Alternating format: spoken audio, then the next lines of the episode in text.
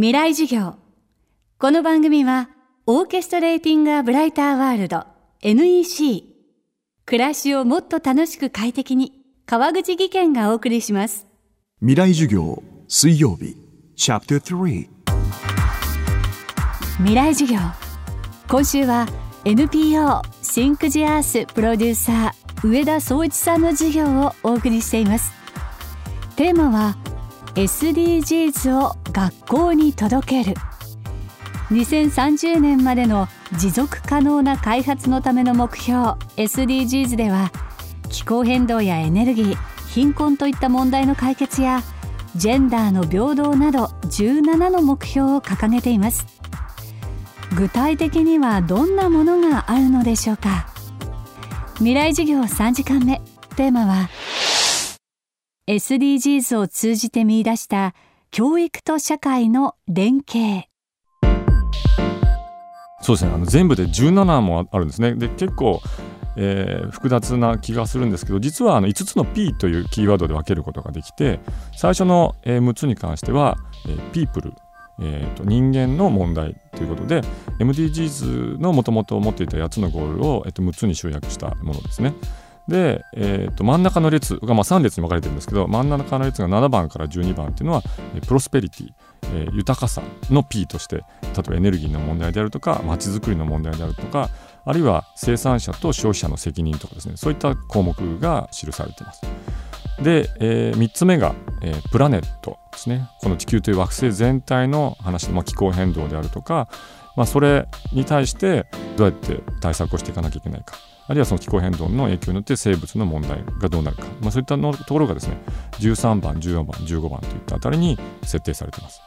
それから、えー、ゴール16が、えー、ピースですね。戦争のない世界。あるいはその社会的公正が達成された世界をみんなで目指していこうということですね。最後が、まあ、これらの問題を解決するのに、まあ、一つの国だけとかですね一つのあのセクターだけではなくていろんなあの人たちのパートナーシップで解決していこうというパートナーシップの P で17番目のゴールが設定されています。SDGs が掲げる17の目標を達成するために SDGs を学ぶことそれはさまざまな壁を越え本来の学びを後押しするきっかけになる例も見られています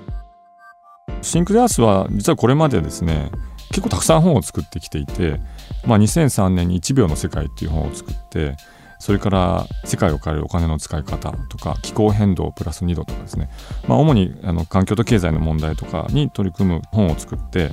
それをまあ全国の学校に届けるっていう活動をしていました。でその後あの2011年に東日本大震災と原子力発電所の事故があって2013年から、えー、再生可能エネルギーを教育の現場で学んでもらうためのプロジェクトを経済産業省と一緒にやることになったんですね。でその頃からですね本当にあの学校の先生の中に、まあ、こういった問題に非常に強い関心を持たれていて子どもたちの未来の問題を、まあ、大人の責任としてもですね伝えようあるいはその学校と地域を、えー、ちゃんとつないで社会と子どもたちが接点を持てるような学びの場を作ろうというような先生たちに多数出会ったんですよ。でなんかその先生たちの思いが結構僕らにとってはあの、まあ、今の原動力になっています。まあ、例えば岡山県の真庭市あのバイオマスタウンってバイオマスエネルギーですごくあの頑張ってる町があるんですけども、まあ、そこのあの落合中学という中学校の先生谷本先生という方が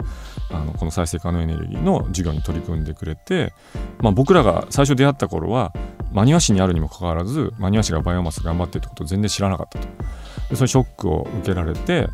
やっぱ学校の先生たちをその真庭市の取り組みを見学する会をやったりとかですねして最終的にはあの3年ぐらいかけて本当に時間をかけてくださって、えー、中学3年生が、まあ、地域の大人たちから学んで、えー、マニア市をどうやって持続可能にするか世界をどうやって持続可能にするかっていうアイデアを発表するようなですねあのすごくあの素敵な授業をされたんですよ。まあ、子どもたちからすると自分たちの未来は変えられるっていう感覚を持てるっていうのはすごく大事だと思うで今の学校の子どもたちの問題っていうのもその学校の先生から伺うのは目の前の試験だとか受験だとかまあ要はいい大学に入っていい就職先を見つけるみたいなそういうこう人生の短期的な目標のために学んでるっていう感覚がすごく強いらしいです。で学校もそれがゴールにどうしてもなってしまうと。学校の評価にもつながるし。でも本来の学びはそういうことじゃないだろうって先生たち思ってる先生多いんですよね。やっぱりこう自分たちが学んだことによってそのまあ未来そのものを変えることができる。大人たちができなかったことを自分たちができるかもしれない。あるいは大人たちと協力して、えー、新しい社会を作っていくことができるかもしれない。まあそんなことをその SDGs を教えると子どもたち結構火がつくんだそうです、まあ、実際にその高校の先生が SDGs をテーマに授業をされているんですけども、まあ、その授業を聞いた子どもたちがすごく火がつくというかもっと勉強したいと思うようになると。自分たちで何をじゃあ勉強したらいいんだって先生に聞いてきたりとか。だから何になりたいって聞かれてなかなか答えられない子どもたちがどういうふうにこれから生きていったらいいんだろうかってことを考え始めるその第一歩が SDGs を作ってくれるっていう実際にそういうことが現場で起きてるんですよね。でそれはすごい素敵なことだなというふうに思っていてあだからすごいいろんなその可能性が SDGs が学校に届くことによっていろんな可能性が見えてくるなというふうにあの今思っているところですね。未来授業今週の講師は NPO シンクジアースプロデューサー上田総一さん。今日のテーマは SDGs で見出した教育と社会の連携でした。未来授業明日も上田総一さんの授業 SDGs を大人と子供で考えることの意義とその方法について考えます。